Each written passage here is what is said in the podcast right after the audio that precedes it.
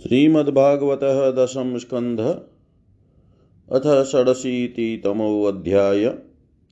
सुभद्रा हरण और भगवान का मिथिलापुरी में राजा जनक और श्रुतदेव ब्राह्मण के घर एक ही साथ जाना। राजोवाच भ्रमणवेदितुमिच्छाम स्वसारं रामकृष्णयो यथोपये मे विजयो या ममासीत् पितामही।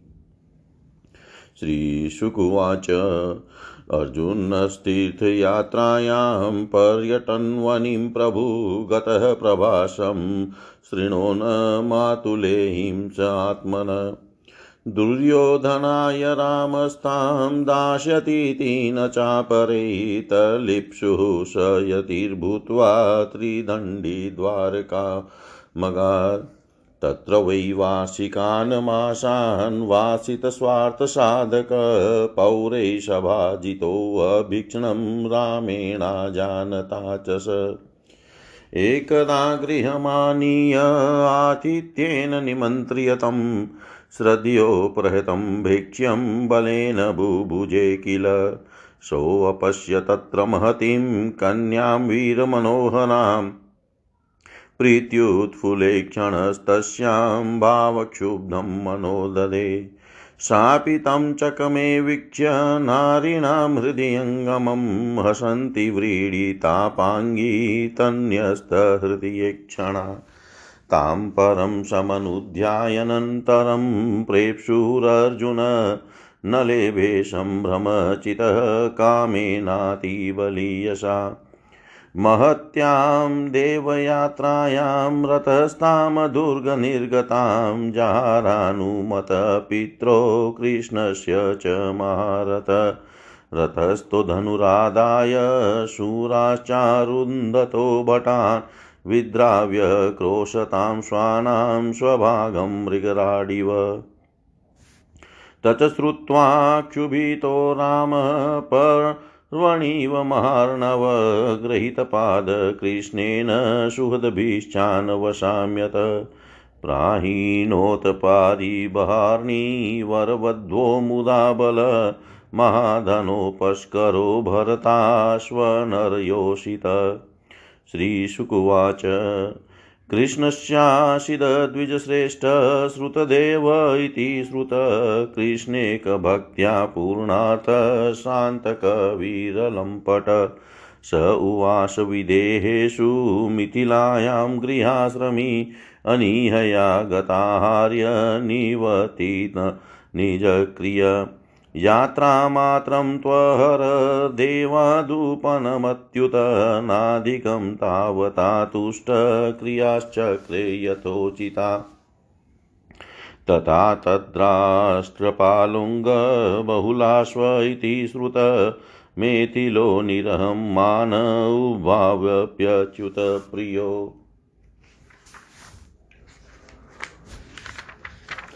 तयो प्रसन्नो भगवान् दारुकेणाहृतं व्रतम् आरुह्य साकं मुनिभिः प्रययो प्रभु।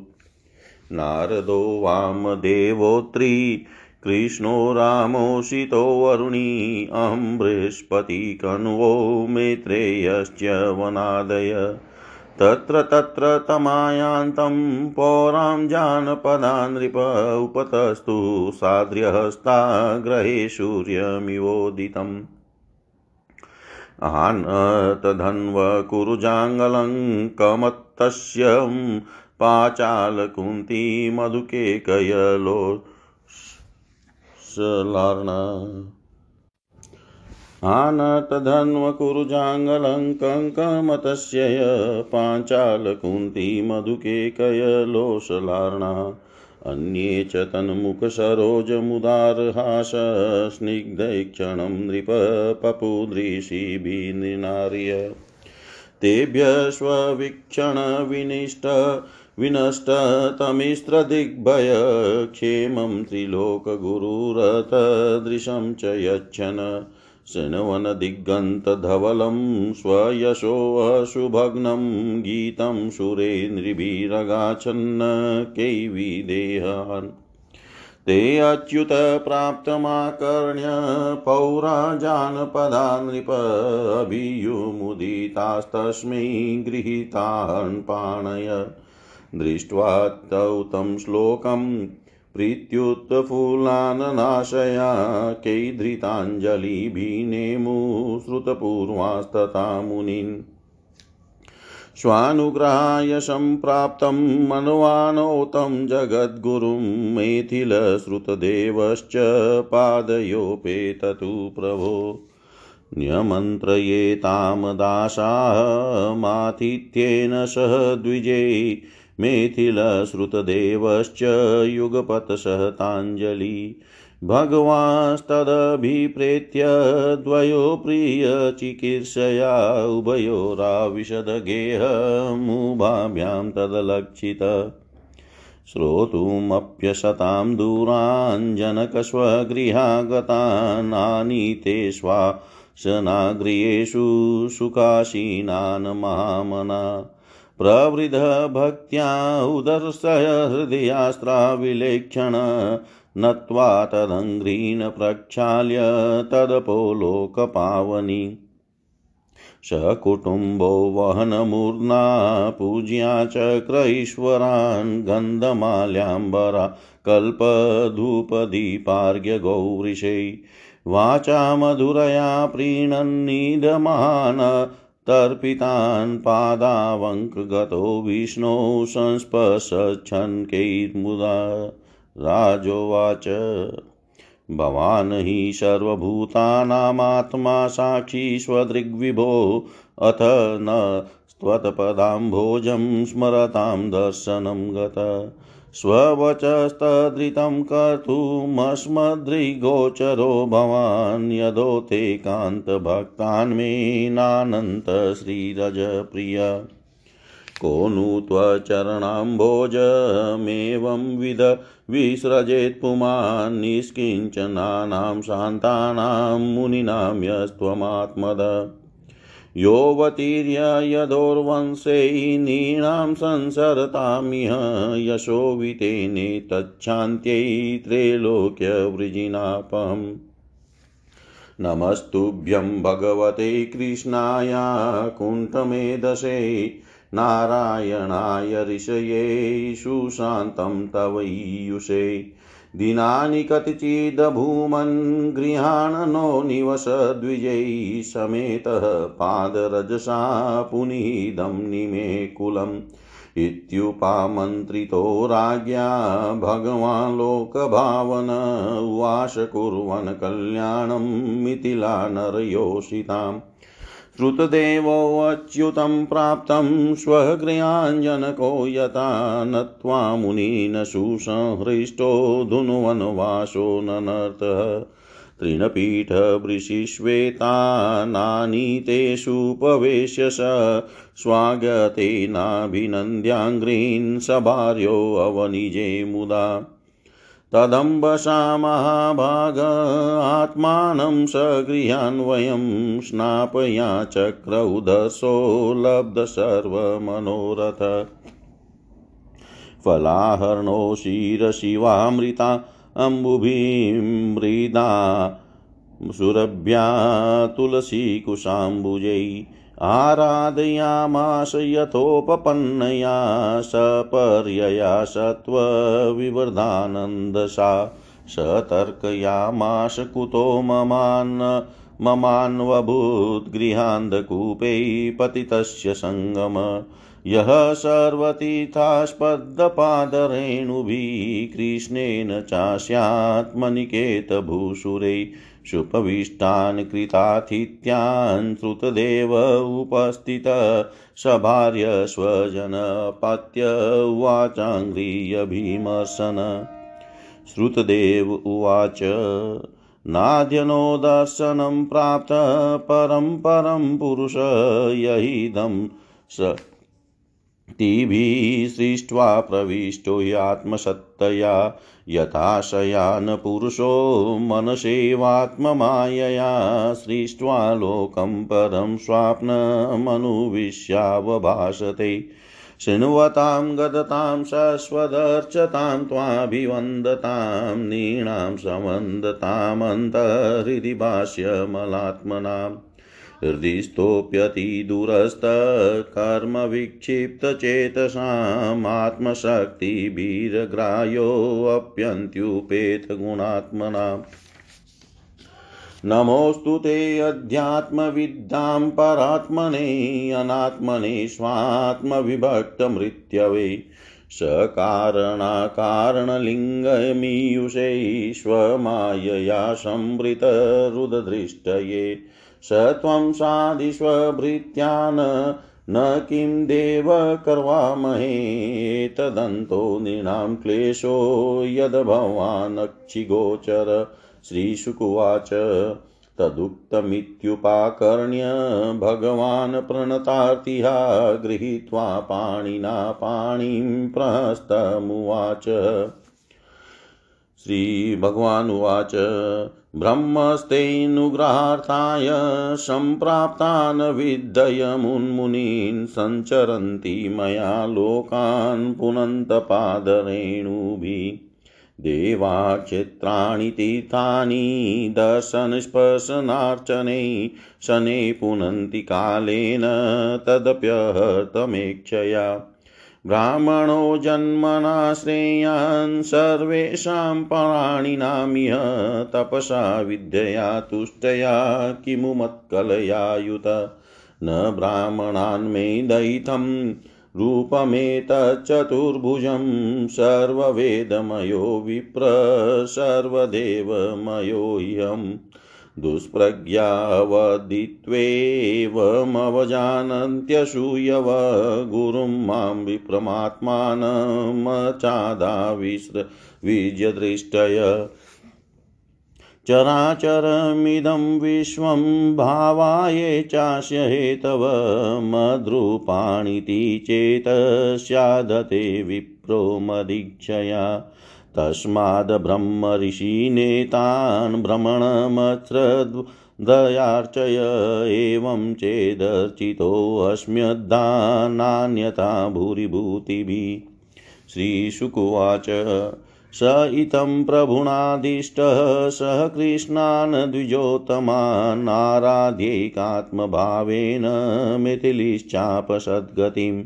एवं स्वभक्तयो राजन्, भगवान् भक्तभक्तिमान् उषित्वादिश्य सन्मार्गं पुनदारवतीमगात् उषित्वादिश्य सन्मार्गं पुनद्वारवतीमगात्।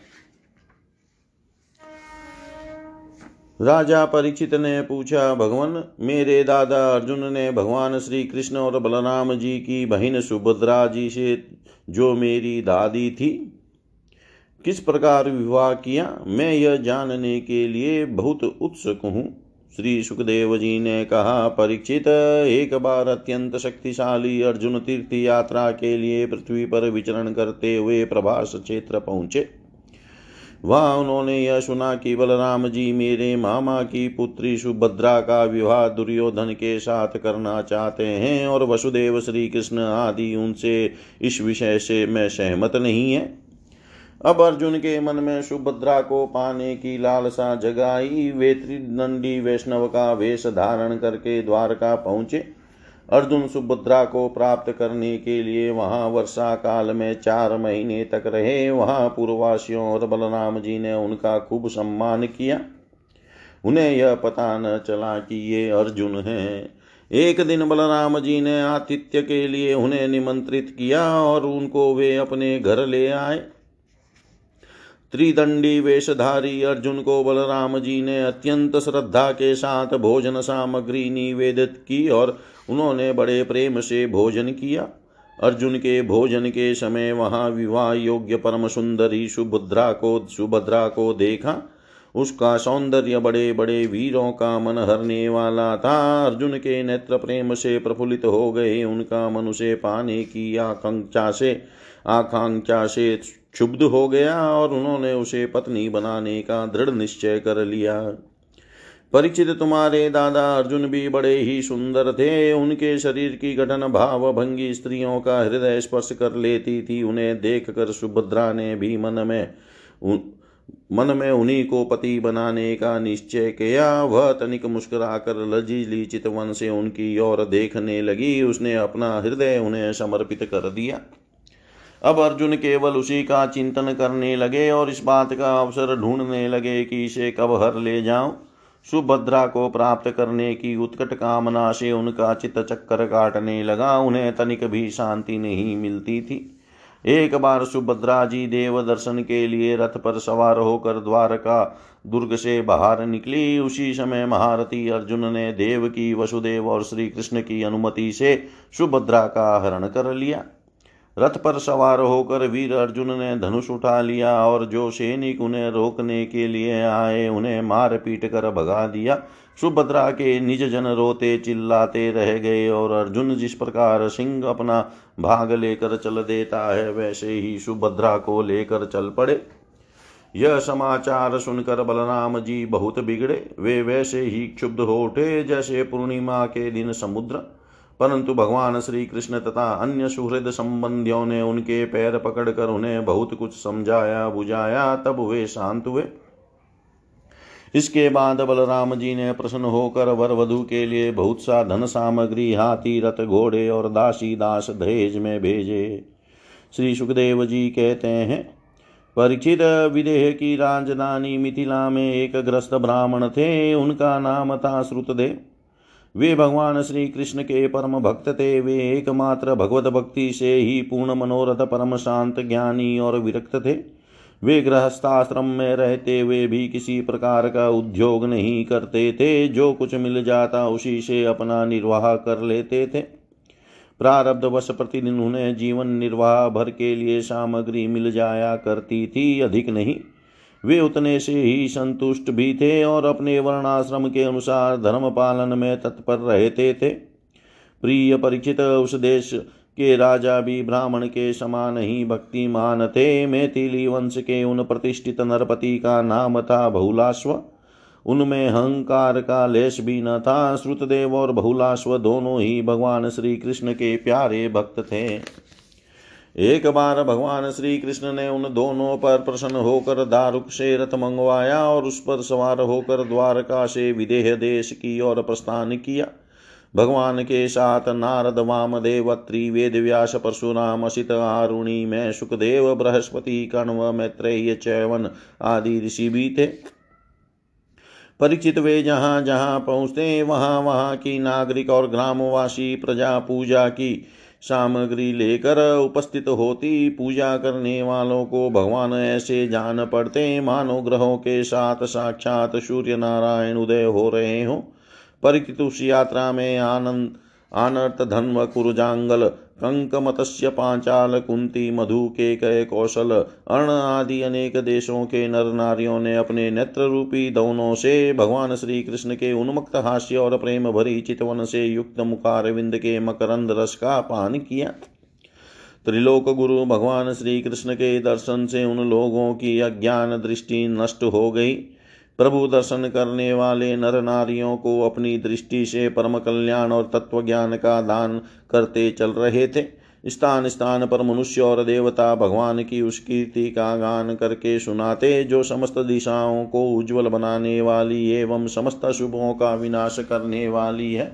इस प्रकार भगवान श्री कृष्ण धीरे धीरे विदेह देश में पहुँचे। परीक्षित भगवान श्री कृष्ण के शुभागमन का समाचार सुनकर नागरिक और ग्रामवासियों के आनंद की सीमा न रही।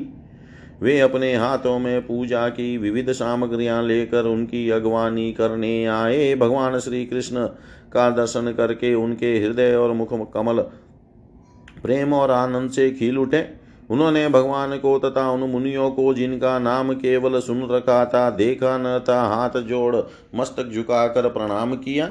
मिथिला नरेश, बहुलाश्व और श्रुतदेव ने यह समझ कर कि जगत गुरु भगवान श्री कृष्ण हम लोगों पर अनुग्रह करने के लिए ही पधारे हैं, उनके चरणों पर गिरकर प्रणाम किया।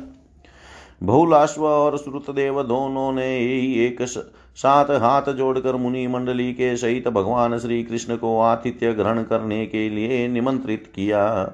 भगवान श्री कृष्ण दोनों की प्रार्थना स्वीकार करके दोनों को ही प्रसन्न करने के लिए एक ही समय पृथक पृथक रूप से दोनों के घर पधारे। और यह बात एक दूसरे को मालूम न हुई कि भगवान श्री कृष्ण मेरे घर के अतिरिक्त और कहीं भी जा रहे हैं। विधेय राज बहुलाश्व बड़े मनस्वी थे। उन्होंने यह देख कर कि दुष्ट दुराचारी पुरुष जिनका नाम भी नहीं सुन सकते, वे ही भगवान श्री कृष्ण और ऋषि मुनि मेरे घर पधारे हैं। सुंदर सुंदर आसन मंगाए और भगवान श्री कृष्ण तथा ऋषि मुनि आराम से उन पर बैठ गए। उस समय बहुलाश्व की विचित्र दशा थी। प्रेम भक्ति के उद्रेक से उनका हृदय भर आया था। नेत्रों में आँसू मड़ पड़ रहे थे। उन्होंने अपने पूज्यतम अतिथियों को के चरणों में नमस्कार करके पाँव पखारे और अपने कुटुंब के साथ उनके चरणों का लोक पावन जल सिर पर धारण किया और फिर भगवान एवं भगवत स्वरूप ऋषियों को गंधमाला, वस्त्र, अलंकार, धूप, दीप, अर्घ्य, गौ, बैल आदि समर्पित करके उनकी पूजा की। जब सब लोग भोजन करके तृप्त हो गए, तब राजा बहुलाश्व भगवान श्री कृष्ण के चरणों को अपनी गोद में लेकर बैठ गए और बड़े आनंद से धीरे धीरे उन्हें सहलाते हुए बड़ी मधुर वाणी से भगवान की स्तुति करने लगे। राजा बहुलाश्व ने कहा, प्रभो, आप समस्त प्राणियों के आत्मा साक्षी एवं स्वयं प्रकाश हैं। हम सदा सर्वदा आपके चरण कमलों का स्मरण करते रहते हैं। इसी से आपने हम लोगों को दर्शन देकर कृतार्थ किया है। भगवान आपके वचन है कि मेरा अनन्य प्रेमी भक्त मुझे अपने स्वरूप बलराम जी, अर्धांगिनी, लक्ष्मी और पुत्र ब्रह्मा से भी बढ़कर प्रिय हैं। अपने उन वचनों को सत्य करने के लिए ही आपने हम लोगों को दर्शन दिया है। भला ऐसा कौन पुरुष है जो आपकी इस परम दयालुता और प्रेम परवस्था को जानकर भी आपके चरण कमलों का परित्याग कर सके? प्रभो, जिन्होंने जगत की समस्त वस्तुओं का एवं शरीर आदि का भी मन से परित्याग कर दिया है, उन परम शांत मुनियों को आप अपने तक को भी दे डालते हैं। आपने यदुवंश में अवतार लेकर जन्म मृत्यु के चक्कर में पड़े हुए मनुष्यों को उससे मुक्त करने के लिए जगत में ऐसे विशुद्ध यश का विस्तार किया है, जो त्रिलोकी के पाप ताप को शांत करने वाला है। प्रभो, आप अचिंत्य, अनंत, ऐश्वर्य और माधुर्य की निधि हैं। सबके चित्त को अपनी ओर आकर्षित करने के लिए आप सचिदानंद स्वरूप पर ब्रह्म है। आपका ज्ञान अनंत है। परम शांति का विस्तार करने के लिए आप ही नारायण ऋषि के रूप में तपस्या कर रहे हैं। मैं आपको नमस्कार करता हूँ। एक रस अनंत आप कुछ दिनों तक मुनि मंडली के साथ हमारे यहाँ निवास कीजिए और अपने चरणों की धूल से इस निमि वंश को पवित्र कीजिए। परीक्षित सबके जीवन दाता भगवान श्री कृष्ण राजा बहुलाश्व की यह प्रार्थना स्वीकार करके मिथिलावासी नर नारियों का कल्याण करते हुए कुछ दिनों तक वही रहे। प्रिय परीक्षित जैसा राजा बहु, जैसे राजा बहुलाश्व भगवान श्री कृष्ण और मुनि मंडली के पधारने पर आनंद मग्न हो गए थे, वैसे ही श्रुतदेव ब्राह्मण भी भगवान श्री कृष्ण और मुनियों को अपने घर आया देखकर आनंद विवल हो गए। वे उन्हें नमस्कार करके अपने वस्त्र उछाल उछाल कर नाचने लगे। श्रुतदेव ने चटाई, पीढ़े और कुशासन बिछाकर उन पर भगवान श्री कृष्ण और मुनियों को बैठाया। स्वागत भाषण आदि के द्वारा उनका अभिनंदन किया तथा अपनी पत्नी के साथ बड़े आनंद से सबके पाँव पकारे। परिचित महान, सौभाग्यशाली श्रुतदेव ने भगवान और ऋषियों के चरणोदक से अपने घर और कुटुंबियों को सींच दिया। इस समय उनके सारे मनोरथ पूर्ण हो गए थे, वे हर्षातिरेक से मतवाले हो रहे थे। तदंतर उन्होंने फल गंध खस से सुवासित, निर्मल एवं मधुर जल सुगंधित मिट्टी, तुलसी, कुश, कमल आदि अनायास प्राप्त पूजा सामग्री और सत्व गुण बढ़ाने वाले अन्न से सबकी आराधना की। उस समय श्रुत देव जी मन ही मन तर्कना करने लगे। कि मैं तो घर गृहस्थी के अंधेरे कुएँ में गिरा हुआ हूँ, अभागा हूँ। मुझे भगवान श्री कृष्ण और उनके निवास स्थान ऋषि मुनियों का, जिनके चरणों की धूल ही समस्त तीर्थों को तीर्थ बनाने वाली है, समागम कैसे प्राप्त हो गया? जब सब लोग आतिथ्य स्वीकार करके आराम से बैठ गए, तब श्रुतदेव अपने स्त्री पुत्र तथा अन्य संबंधियों के साथ उनकी सेवा में उपस्थित हुए। वे भगवान श्री कृष्ण के चरण कमलों का स्पर्श करते हुए कहने लगे। श्रुतदेव ने कहा, प्रभो, आप व्यक्त अव्यक्त रूप प्रकृति और जीवों से परे पुरुषोत्तम है। मुझे आपने आज ही दर्शन दिया हो, ऐसी बात नहीं है। आप तो तभी से सब लोगों से मिले हुए हैं, जब से आपने अपनी शक्तियों के द्वारा इस जगत की रचना करके आत्मसत्ता के रूप में इसमें प्रवेश किया है। जैसे सोया हुआ पुरुष अपनावस्था में अविद्यावश मन ही मन स्वप्न जगत की सृष्टि कर लेता है और उसमें स्वयं उपस्थित होकर अनेक रूपों में अनेक कर्म करता हुआ प्रतीत होता है। वैसे ही आपने अपने में ही अपनी माया से जगत की रचना कर ली है और अब इसमें प्रवेश करके अनेकों रूपों से प्रकाशित हो रहे हैं। जो लोग सर्वदा आपकी लीला कथा का श्रवण कीर्तन तथा आपकी प्रतिमाओं का अर्चन वंदन करते हैं और आपस में आपकी ही चर्चा करते हैं, उनका हृदय शुद्ध हो जाता है और आप उसमें प्रकाशित हो जाते हैं। जिन लोगों का चित लौकिक वैदिक आदि कर्मों की वासना से बहिर्मुख हो रहा है, उनके हृदय में रहने पर भी आप उनसे बहुत दूर हैं। किंतु जिन लोगों ने आपके गुणगान से अपने अंतकरण को सदगुण संपन्न बना लिया है, उनके लिए चित्तवृत्तियों से अग्राह्य होने पर भी आप अत्यंत निकट है। प्रभो, जो लोग आत्म तत्व को जानने वाले हैं, उनके आत्मा के रूप में ही आप स्थित हैं और जो शरीर आदि को ही अपना आत्मा मान बैठे हैं, उनके लिए आप अनात्मा को प्राप्त होने वाली मृत्यु के रूप में हैं। आप महतत्व आदि कार्य द्रव्य और प्रकृति रूप कारण के नियामक हैं, शासक हैं। आपकी माया आपकी अपनी दृष्टि पर पर्दा नहीं डाल सकती, किंतु उसने दूसरों की दृष्टि को ढक रखा है। आपको मैं नमस्कार करता हूँ।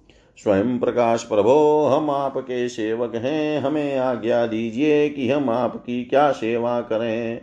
नेत्रों के द्वारा आपका दर्शन होने तक ही जीवों के क्लेश रहते हैं। आपके दर्शन में ही समस्त क्लेशों की परि समाप्ति है।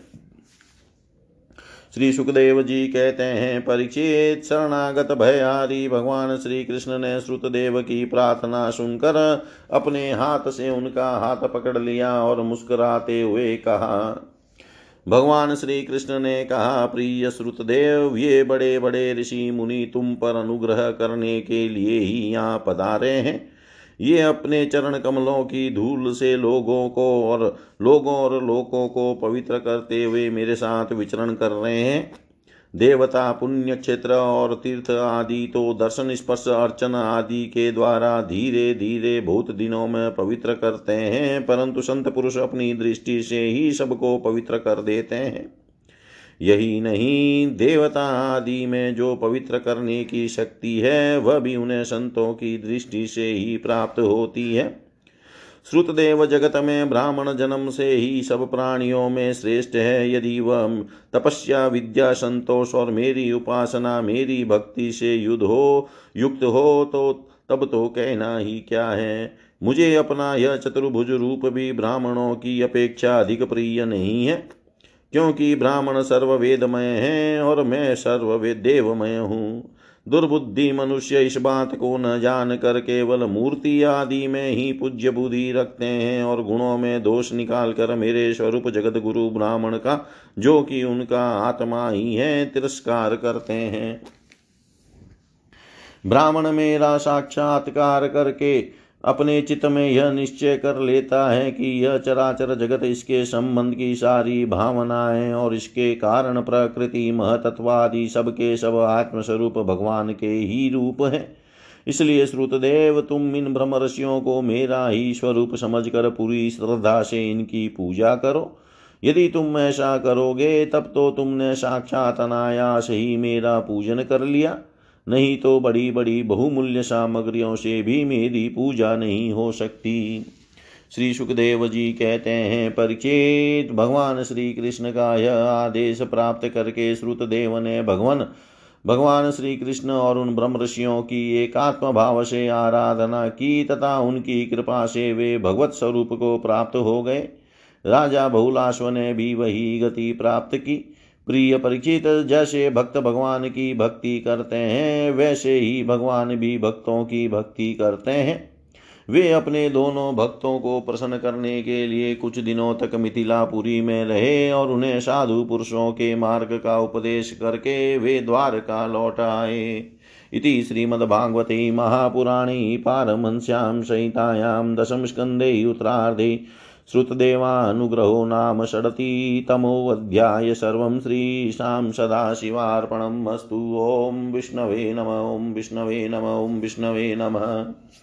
श्रीमद्भागवतः दशम स्कन्धत सप्ताशीतितमोऽध्याय, वेदस्तुति परीक्षिदुवाच भ्रमणभ्रमण्यनिर्देश्यै निर्गुणे गुणवृत्तय, कथं चरन्ति श्रुतय, साक्षात् सदशतपरये श्रीशुकुवाच बुद्धीन्द्रियमनः प्राणाञ्जनानां सृजत्प्रभु मात्राथ च भवार्थं च आत्मने कल्पनाय च। शेषा हि उपनिषद भ्रामिपूर्वेषां पूर्वजैधृता श्रद्धया धारयेद् यस्तां क्षेमं गच्छेद किंचन। अत्र ते वर्णयिष्यामि, गाथां नारायणान्वितां नारदस्य च संवादं ऋषे नारायणस्य च। एकदा नारदो लोकान् पर्यटन् भगवत प्रिय सनातनं ऋषिं द्रष्टुं ययो नाराय नारायणाश्रमं। यो वै भारतवर्षेऽस्मिन् क्षेमाय स्वस्तये नृणां धर्मज्ञानसमोपेतमा कल्पादास्तितस्तप तत्रोपविष्टं ऋषिभिः, कलापग्रामवासिभिः परितं प्रणतो पृच्छदिदमेव कुरुद्वः। तस्मै चद भवग भगवान् ऋषीणां शृण्वतामिदं यो ब्रह्मवादपूर्वेषां जनलोकनिवासिनां। श्रीभगवानुवाच।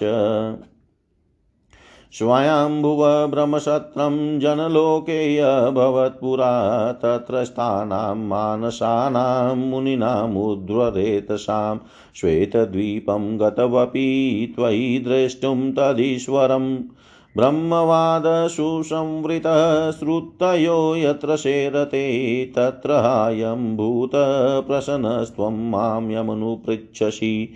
तुल्यश्रुततपःशीलास्तुल्यश्वै यारिमध्यमापि चक्रुप्रवचनमेकं शुश्रूषवोऽपरे स नन्दन उवाच। स्वसृष्टिमिदमापीय शयानं सहशक्तिभिः तदन्ते बोधया चक्रुस्तिलङ्गै श्रुतय परम् यथा शयानं सम्राजं वन्दिनस्तत्पराक्रमे प्रत्युषेऽभ्येत्य सुश्लोके बोधयन्त्यनुजीविन। श्रुतय ऊचु जय जय जहाजां जितदोषग्रीभति ग्रीभिति गुणान् त्वमसि यदात्मना समवरुदसमस्तभग अगजग दोकसामखिलशक्त्यवबोधक्तै क्वचित् जयात्मना च चरतोऽनुचरे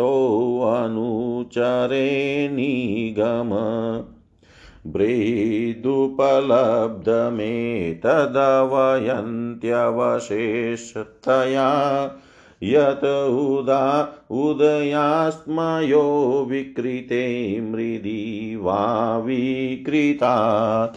अतरिषयो दधुस्त्वयि मनोवचनाचरितं कथमयथा भवन्ति भुवि दत्तपदानि नृणाम्। इति तव सूर्यस्त्रधीपते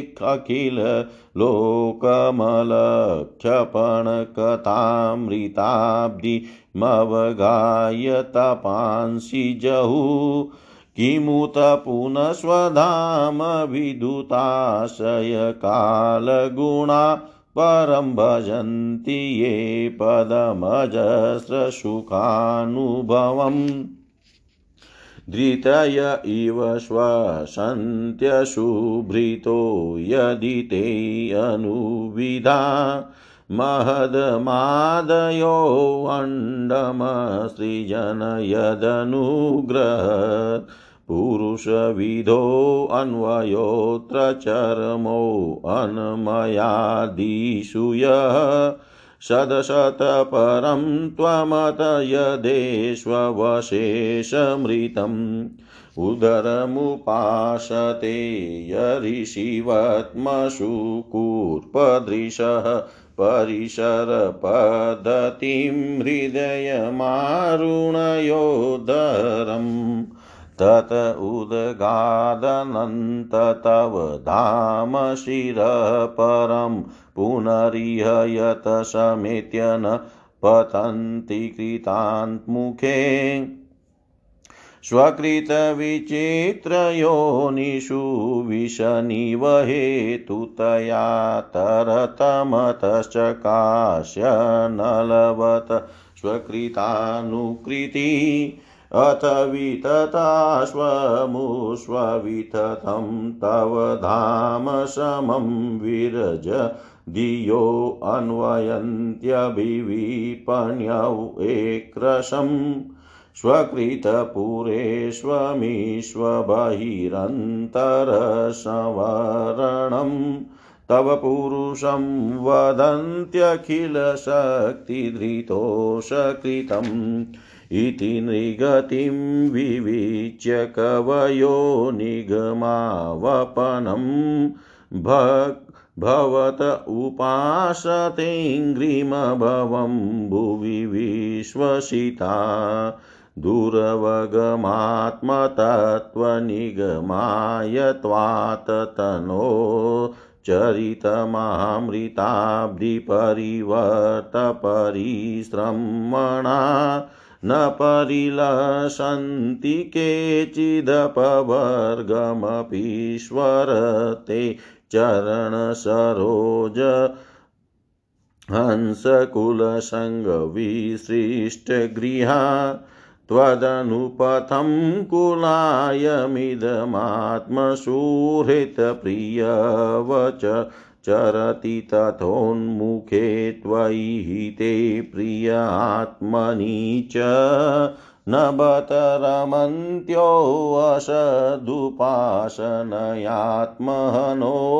यदनुशया भ्रमन्त्युरुभये कुशर कुशरीरभृत। निभृतमरुन्मनो अक्षदृढयोगयुजो हृदीय अन्मुनय उपासते तदरयोऽपि ययुस्मरणात्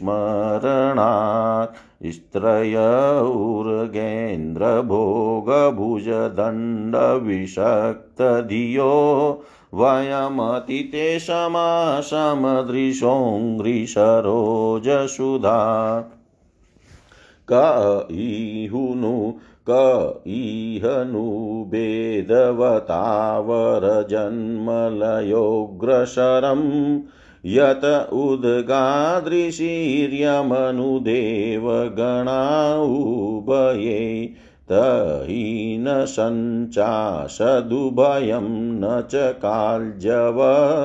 किमपि न तत्र शास्त्रं वकृषयसहित यदा जनिमशतशतो मृतिमुतात्मनि ये च भिदां विपणमृतं स्मरन्त्युपदिशन्ति तारूपिते त्रिगुणमयपुमानितिभिधा यद्बोधकृता त्वयि न ततः परत्र स भवेदवबोधरसे।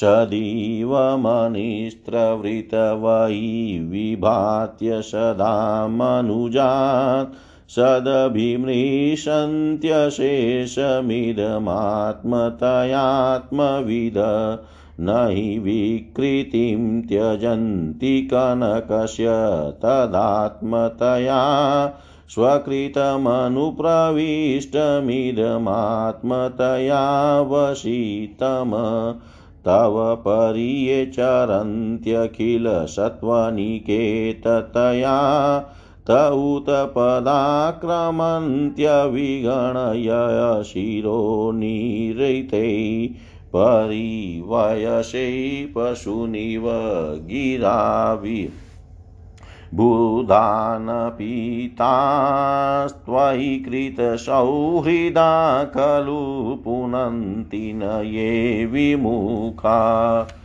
त्वं करणस्वराडखिलकारकशक्तिधर तव बलिमुदवहन्ति समदन्त्यजयानिमिषा वसभुजौ अखिलक्षितिपतेरिव विश्वसृजो विदधति यत्र ते त्वधिकृता भवतश्च किता।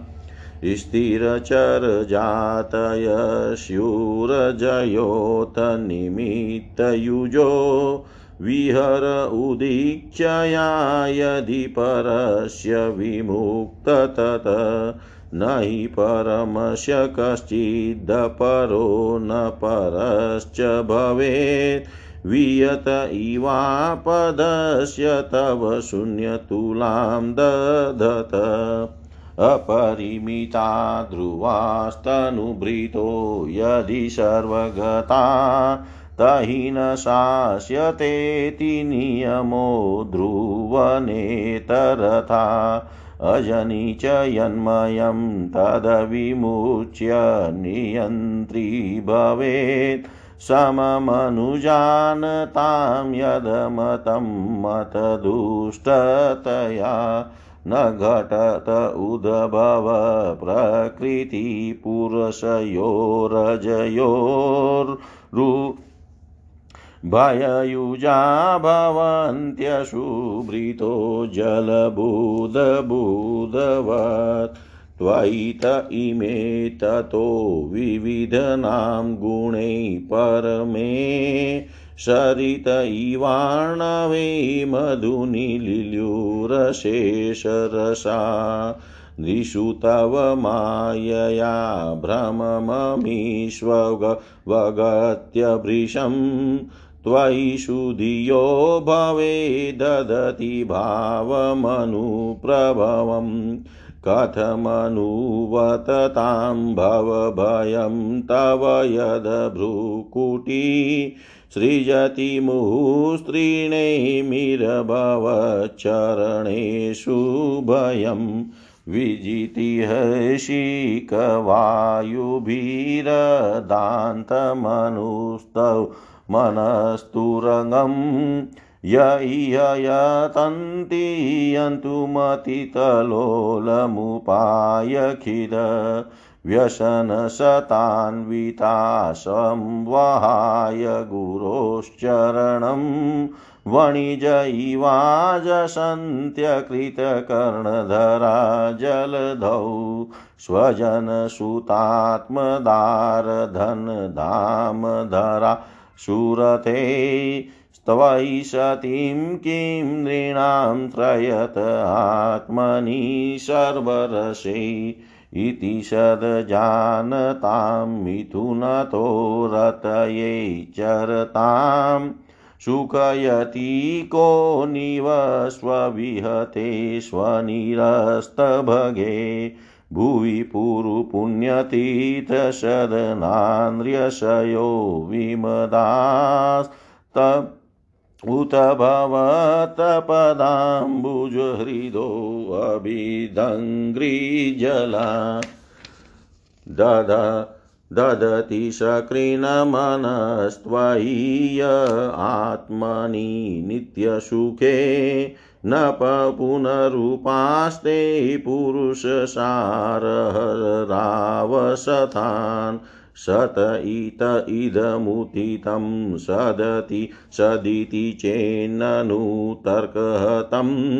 व्यभिचरति क्व च क्व मृषान् ततो भययुक व्यवहृतयै विकल्प इषितोऽन्धपरम्परया भ्रमयति भारतीत उरुवृत्तिभिरुक्तजडान् न यदिदमग्र आसन भविष्यदतो निधना धनुमितमन्तरा त्वयि विभाति मृषे करशेय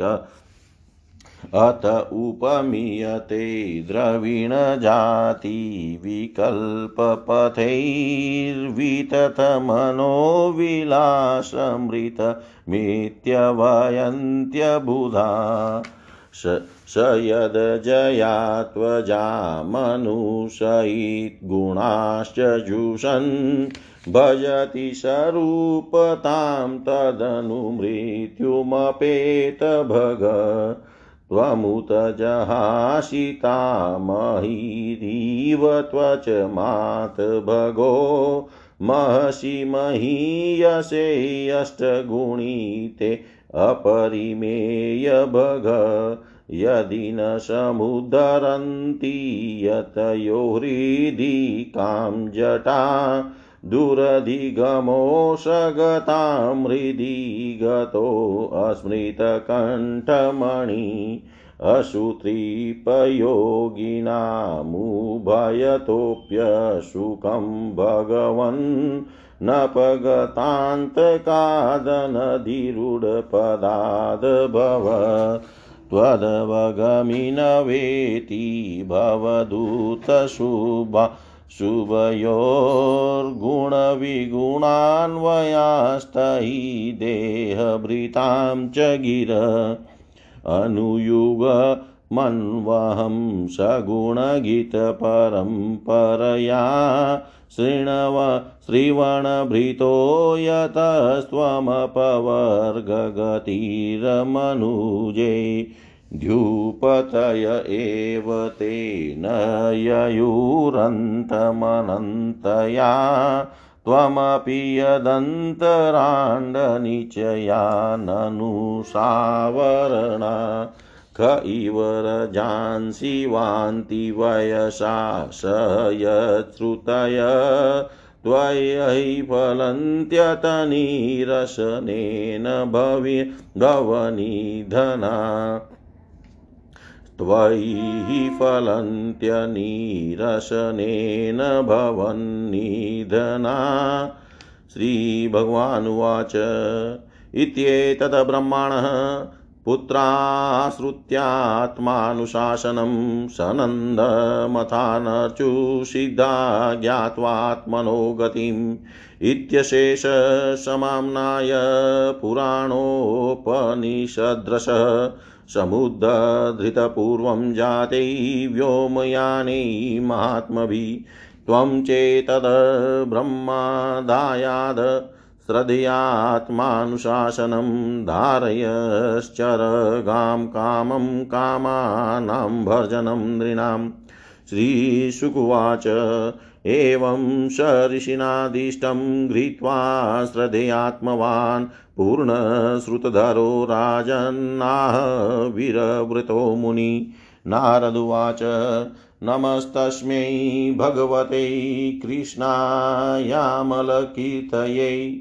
योध्यते सर्वभूतानां भवायो सती कला इत्याद्यमृषिमानन्य मानम्य तच्छिष्याश्च महात्मन ततोऽगाद् आगादाश्रमं साक्षात् पितुद्वेपायनस्य मे।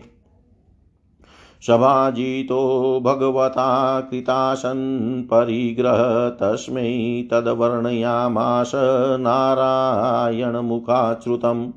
इत्येदवर्णितं राजन्यन प्रश्नकृतस्त्वया यथा भ्रमण्यनिर्देश्य निर्गुणेऽपि मनश्चरेत्। योऽस्योत्प्रेक्षक आदिमध्यनिधने यो व्यक्तजीवेश्वरो यः सृष्टवेदमनुप्रविश्य ऋषिणा चक्रे पुरसास्थिताः। यं सम्पद्य जहात्यजामनुशायिषैः सुप्तकुलायं यथा तं कैवल्यनिरस्तयोनिं भयं ध्यायेदजस्रं हरिं, तं कैवल्यनिरस्तयोनिं भयं ध्यायेदजस्रं हरिम् श्रीकृष्णार्पणम् अस्तु।